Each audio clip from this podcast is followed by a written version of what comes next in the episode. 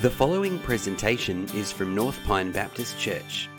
We trust that it will help you learn more about God and His message for the world. For more information and to connect with us, visit npbc.org.au.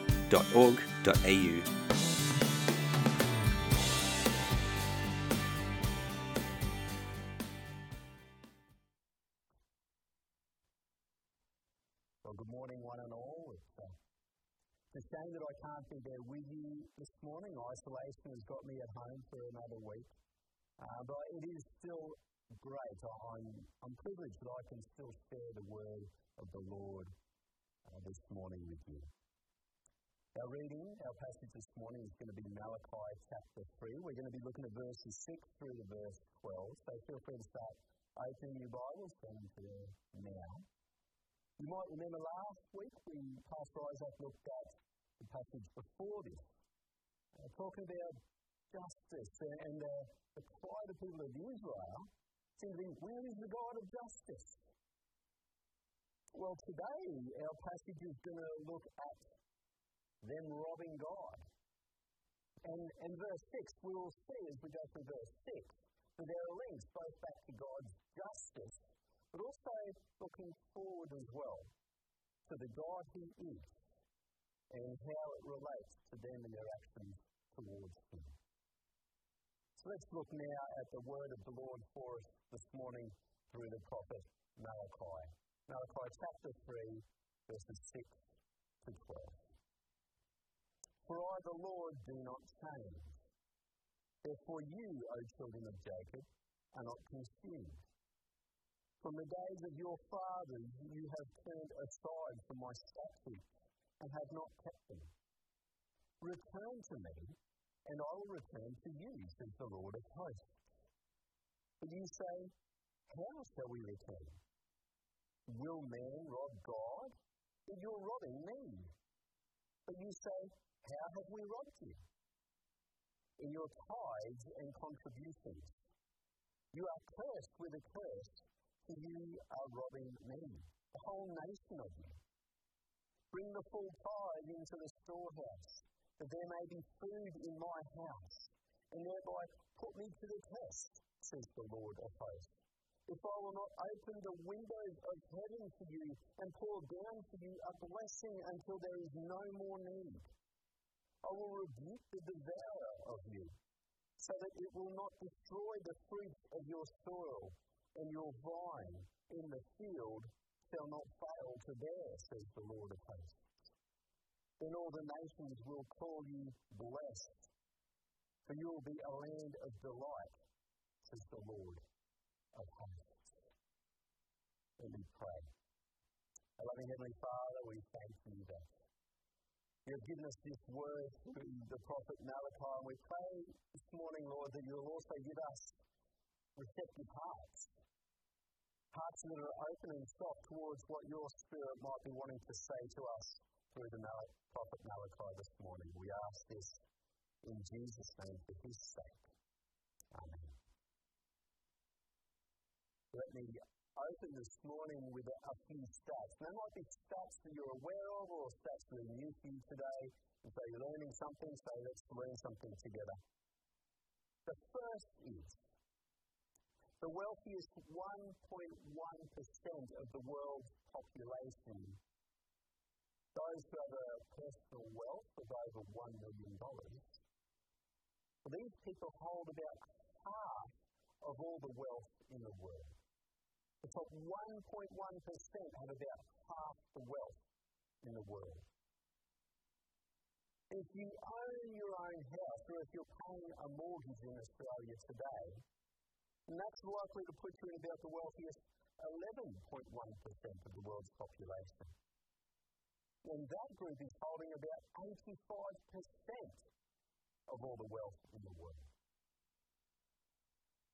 Staggering, the top 11.1% of the world's population hold about 85% of the wealth of the world. It goes on when it comes to our resources, and, in, specifically speaking, food resources. According to Food Bank, an estimated one third of food produced is lost or wasted. Nearly one in three people in the world don't have access to adequate food. There's enough food on the planet to feed every single person. Yet one in nine people go to bed hungry every night. And it doesn't get much better when we look at these stats for Australia. The food stats for Australia say that one in six Australian adults haven't had enough to eat in the last year. That 1.2 million children have gone hungry in the last year. And going hungry there is defined as going a whole day without food at least once a week. That's Australia, friends. That's the situation in Australia. And these stats highlight for us that hoarding is a problem to humans. It's in our nature to hoard wealth, to hoard resources, to hold these things back for ourselves. So hoarding is not just a problem that we're dealing with today. It was a problem for God's people in Malachi's day as well. But if toilet paper is anything to go by, it's also a problem for us. When we hold back what God has given us, we create a lack of resources. We create a situation where there doesn't seem to be enough, although there is plenty to go around. Now, we might not be able to solve the problems of a lack of food resources worldwide or a, a better distribution of wealth worldwide. But do you think it's possible for us to have an effect on these things in our church? Do you think it's possible for us to have an effect of these things in our local community? When our nature is to hold back, how is it possible for us to become a people who give out? Well, there's three words this passage this morning that are going to be helpful for us to remember, and they're going to point us in the right direction of how we become a people who give out when our nature is to help back. And those three words are return, bring, and bless. We say them again. Return, bring, bless. The order is important, friends. We need to return first before we bring or are blessed. If we bring without first returning to God, the motivations behind our bringing will be ones that are self centered. Like God's people in Malachi's day, we need to be a people whose motivations are based on who God is, His nature, and His character. And we see in God's nature and character in verse 6. It says, For I, the Lord, do not change. Therefore, you, O children of Jacob, are not consumed. This, this verse looks backwards for us, backwards. Wow. Right back to the Exodus, backwards to the prophets of God, right throughout um, Hosea and those sort of prophets. Right back before the exile and after the exile. But also looks back to Malachi chapter 1, verses 1 to 5. Where there we see that God reminds Israel that He is the faithful covenant God of Israel. Where He says to them, I have loved you, and I love you still.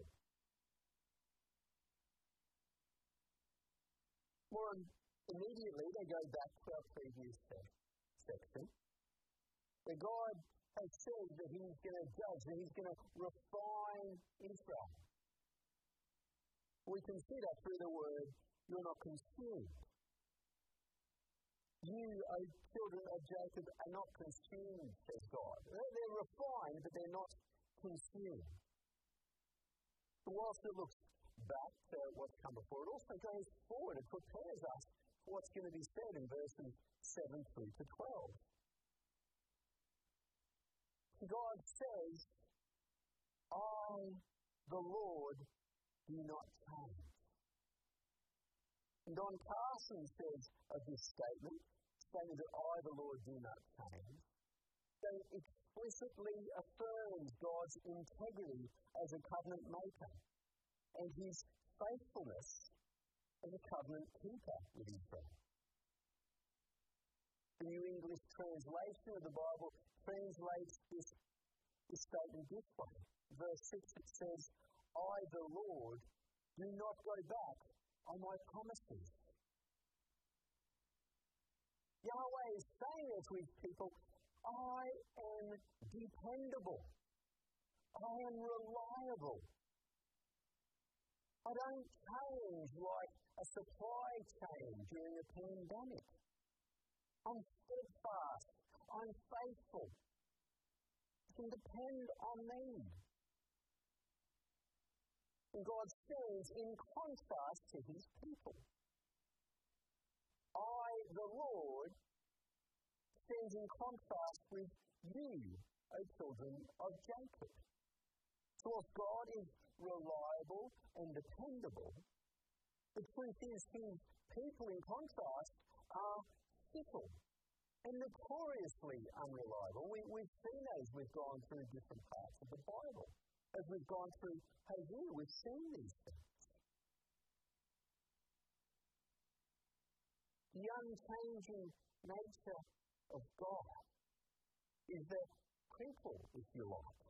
It's the backstory and the basis on which God calls his people to return to him in verse 7. From the days of your fathers, you have turned aside from my statutes and have not kept them. Return to me, and I will return to you, says the Lord of hosts. But you say, How shall we return? The word return there is a covenant term. And God, as covenant people has not turned away or turned his back on his covenant with Israel. And so he says to them, If you return to the covenant with me, then they will find him there waiting for them because he's never left. He's just where they left him.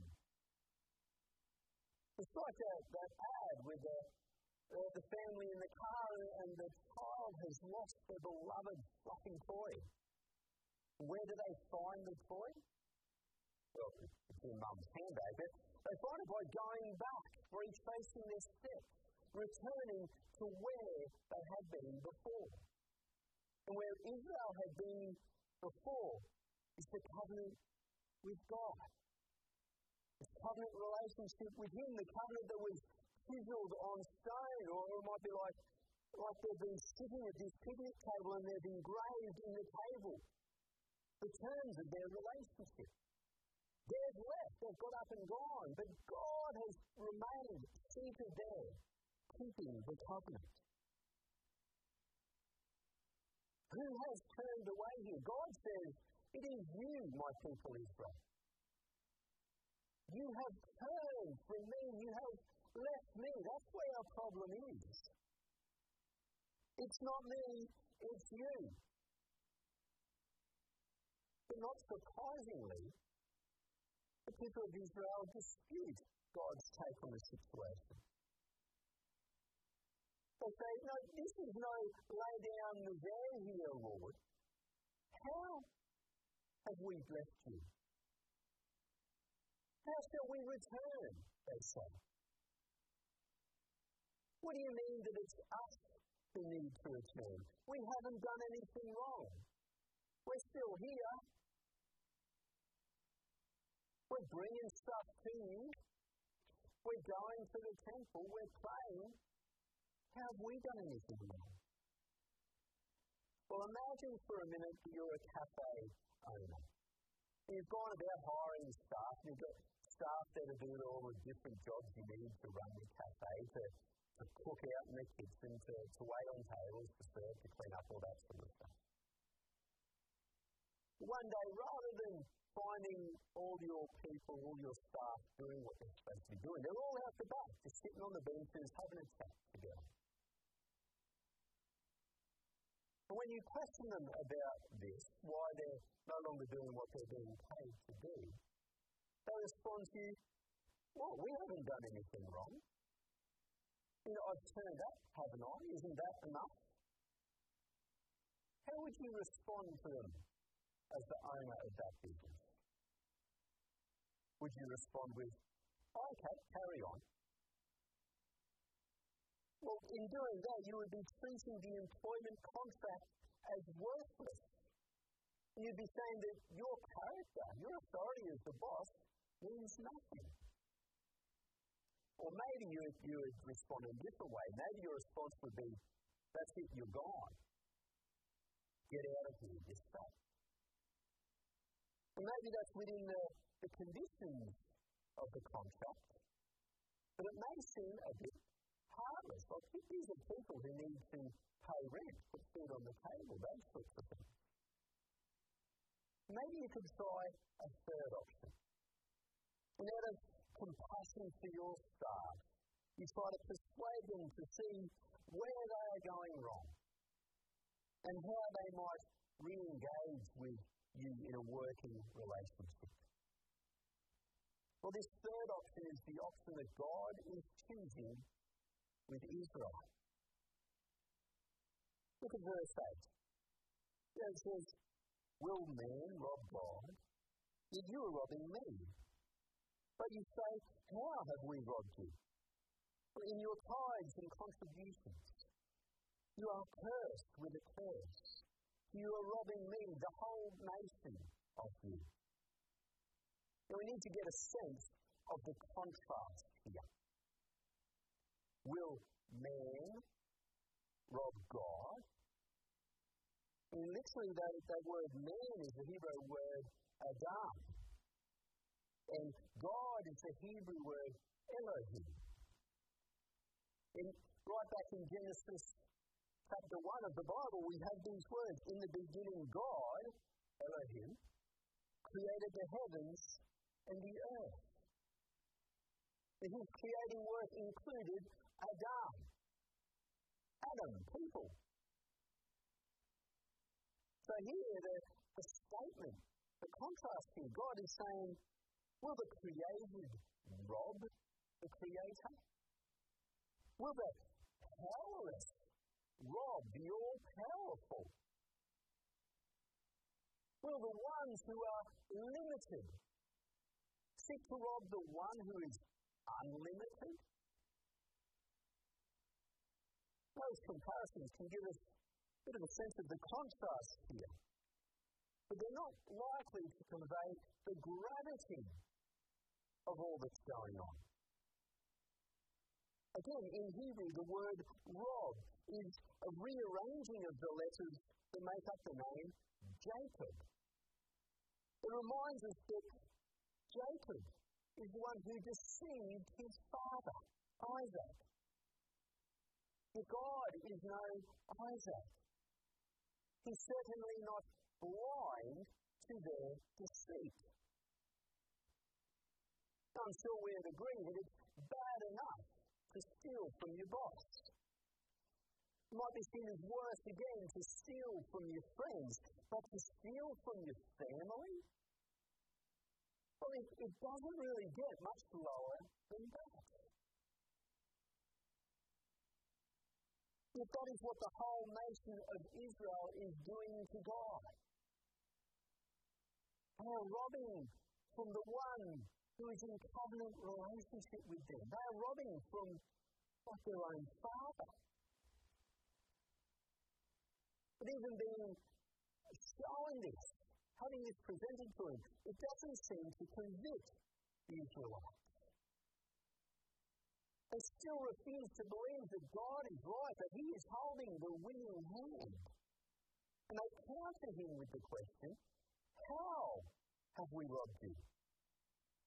And so God points out the issue of their giving, their tithes and their offerings. Now, the tithes was something that Israelites were required to bring to the temple. It is the, the tenth of all their produce, their resources. Now, to bring this into the temple, and it was to be used for the, the support of the work and the maintenance of the temple. It, it was to be their produce, tenth of all their produce. And so from that, those who worked in the temple would be fed and paid. The, the Levites would be provided for through the tithe. And every third year there was a special third year tithe, and that would be gathered in the different towns of Israel. And that would be used to provide for those who are socially disadvantaged in the land of Israel. Those who are travelers, those who didn't own or inherit, have an inheritance in the property, in the land of Israel. For widows, for those who are fathers who maybe their fathers have been killed in war or some other situation. They didn't have someone to provide for them. Well, the third year tithe was to be provision for these people. No one was to go without in Israel. The offerings were a bit separate for that. There were other things over and above the tithe. Again, contributions of produce, also pro- contributions of personal valuables and, and possessions that were given as thankfulness offerings to God. They were given to reflect as a response to God's generosity, God's generous provision for His people. They would give thankful offerings to Him. If the problem is the Israelites aren't doing this, they're not fulfilling this, they're holding back in their tithes and offerings. They're not giving the full proportion to God as what they are supposed to or what they are promising to give. And not only does that mean that people of God are going without, not only does that mean that there is need in Israel where there does not need to be, by doing this, the Israelites are also implying that God is stingy in his provision to them. Take a minute to think about that. Think about it as far as you're giving in your life goes. Do you think that God is stingy in his provision for you? And so, does your giving back that you up?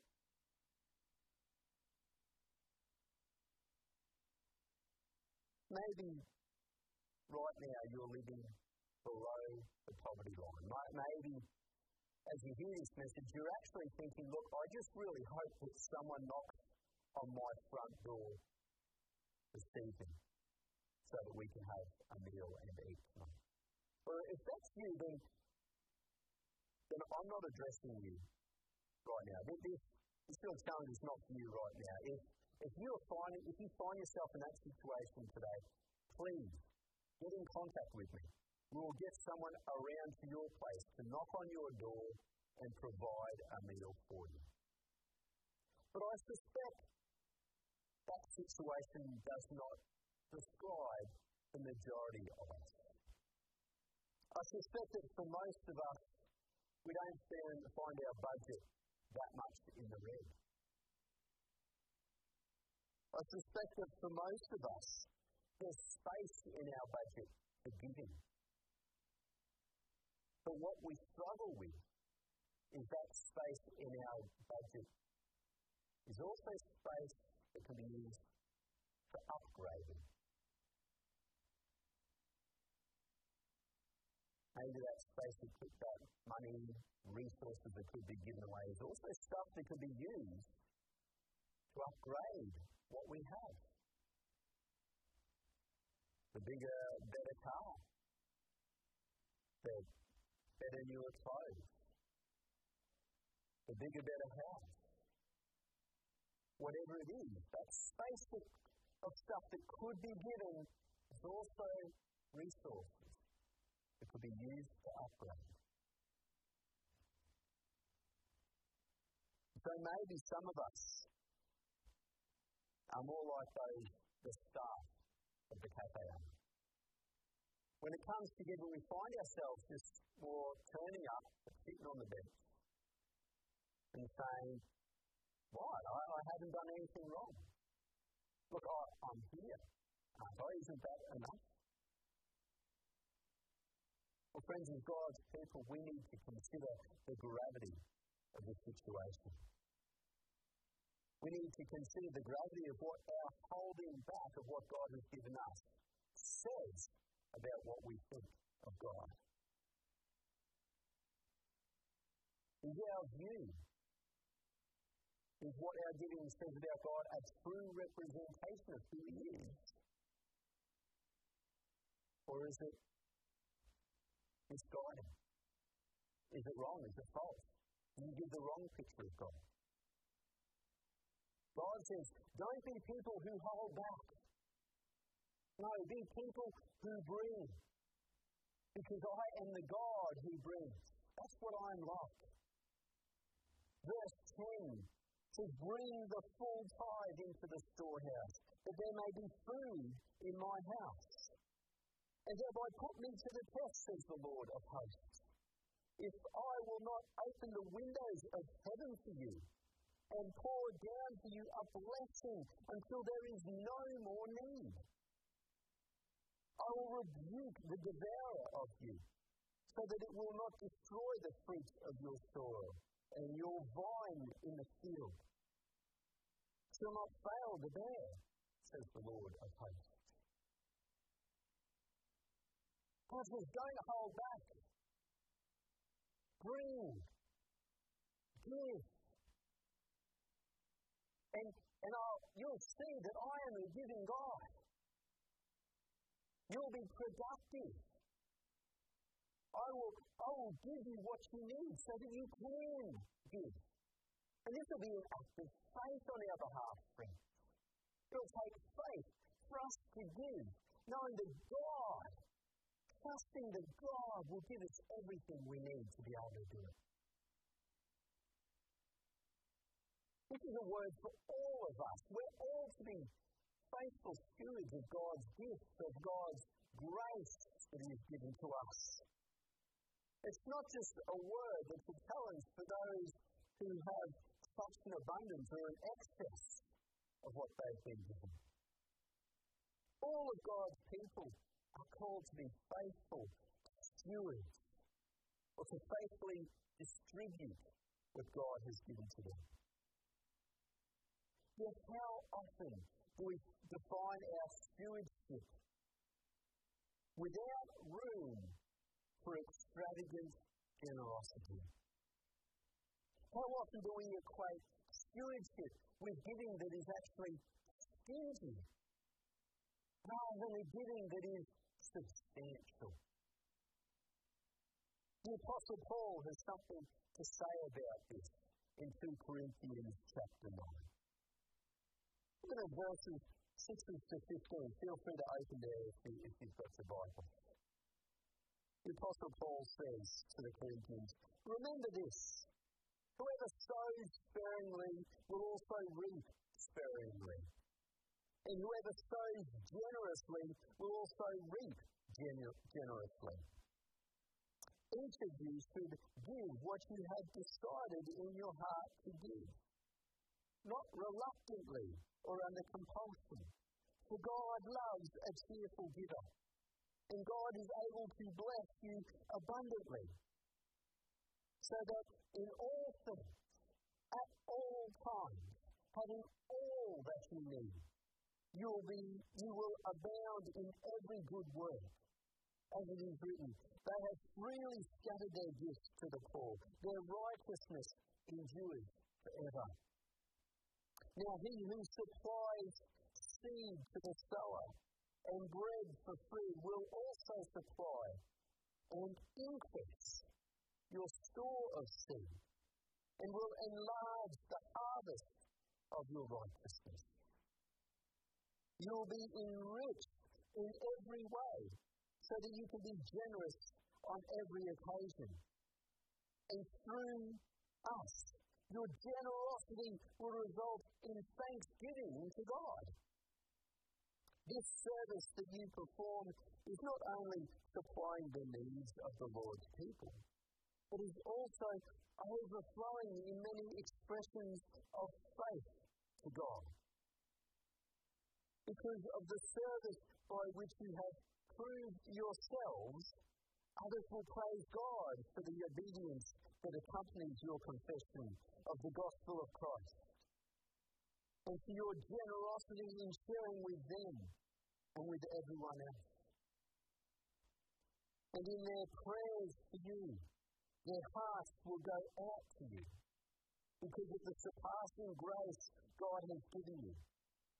Thanks be to God for his indescribable gift. Friends, how generous we are with our resources reflects our, present, our perception of how generous God is with His. And if we are generous, Paul says, then people will see that. They will have all that they need and they will give praise to God for the provision. Well, how generous is God? You see Him as a generous God in His provision for you. Or think of it this way. When Jesus turned water into wine at that wedding in Cana, was his provision stingy or was it substantial? Was it abundant? When Jesus fed the multitude, what happened? Was he stingy in his provision or was he substantial? Well, you might remember the people ate until they had no more need. But even beyond that, there were, there were basketfuls of food that were collected, that were left over. When Jesus gave his life, when he shed and poured out his blood for the forgiveness of our sins, was it stingy? Was it substantial? Friends, Jesus, when he shed his blood for the forgiveness of sins, the offer was open to whoever will believe. It was a substantial provision. It was more than enough. More than enough wine to go around. More than enough bread for people to eat their fill. More than enough blood was shed for the forgiveness of our sins.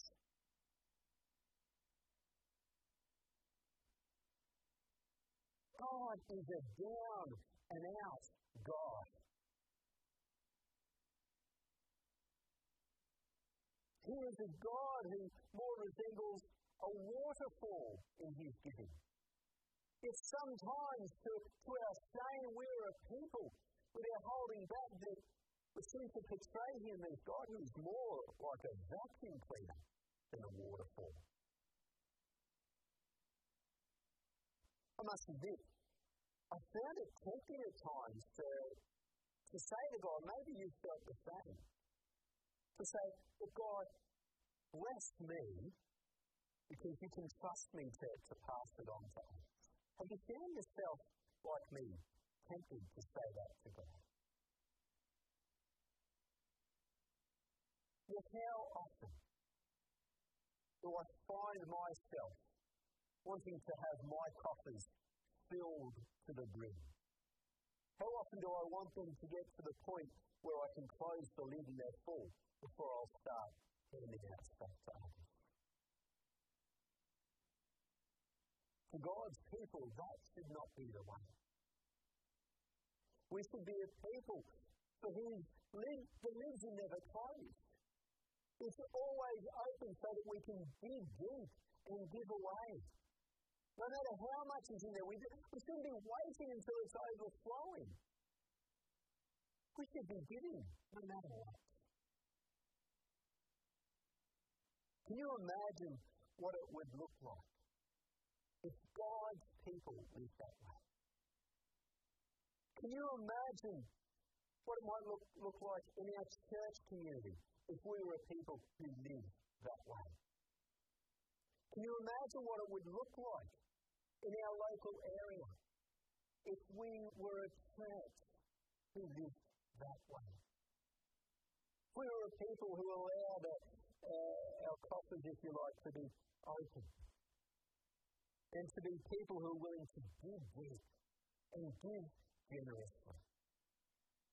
What would our church, what, what would our local community look like? Is it possible for us to be like that?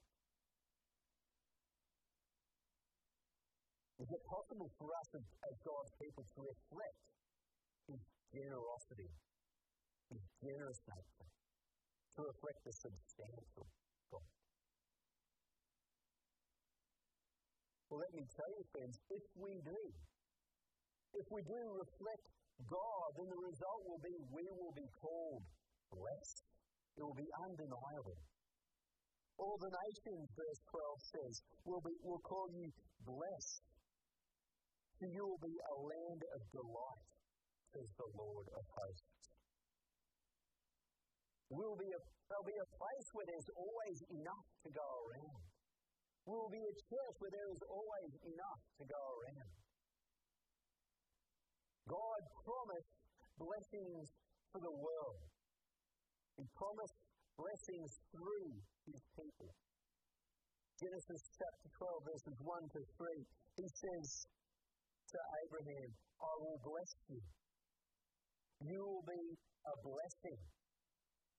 And through you, all the families of the earth will be blessed.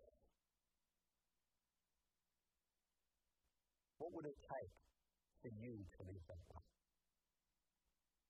What changes might you need to make in your life this week for that to be the case? Now let me, let me encourage you, friends. I see such examples of such substantial generosity amongst our church community. To be encouraged, friends.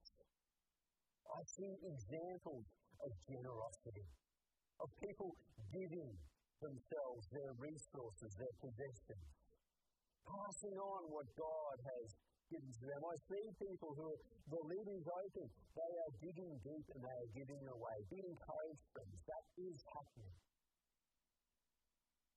But I suspect it's not that case for all of us.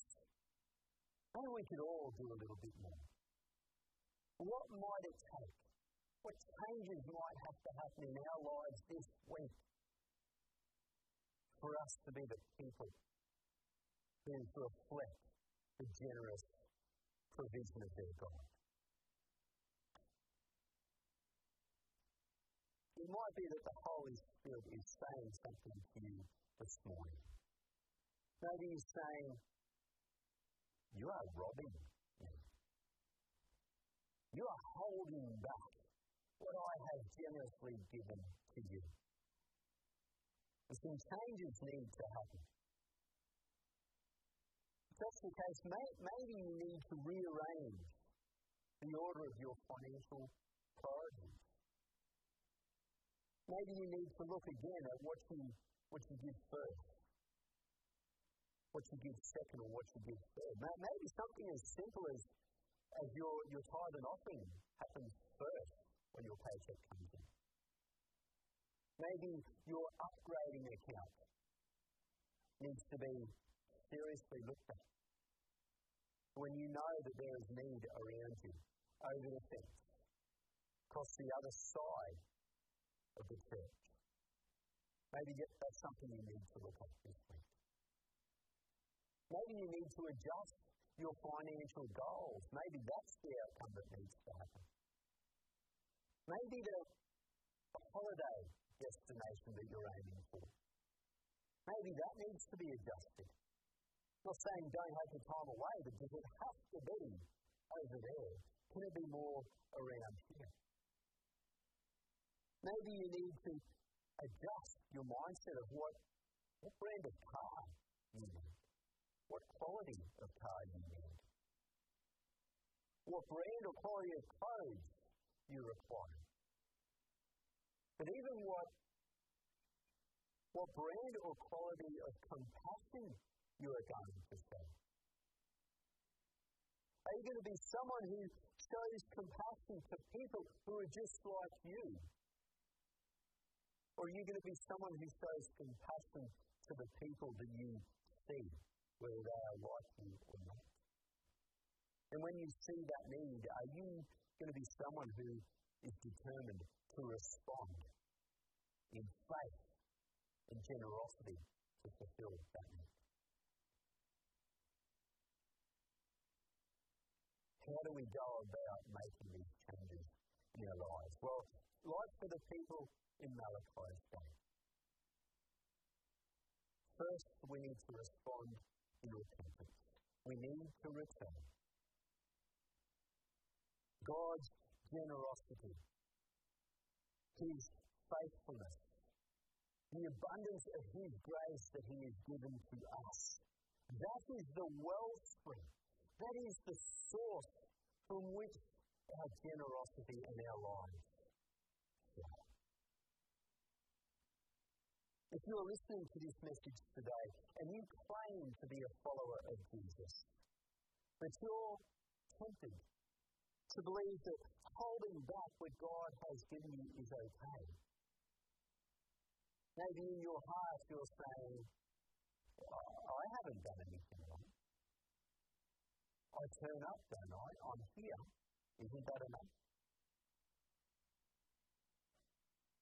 Friends, hear the words, the response of God to that sort of attitude. God is not going to respond to you and say, carry on.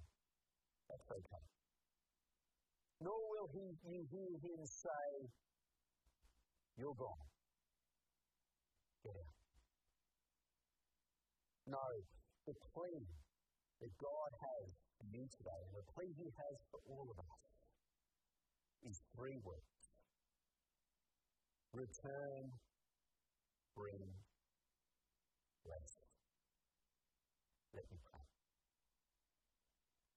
The loving Father, we thank you that you are the God who does not change.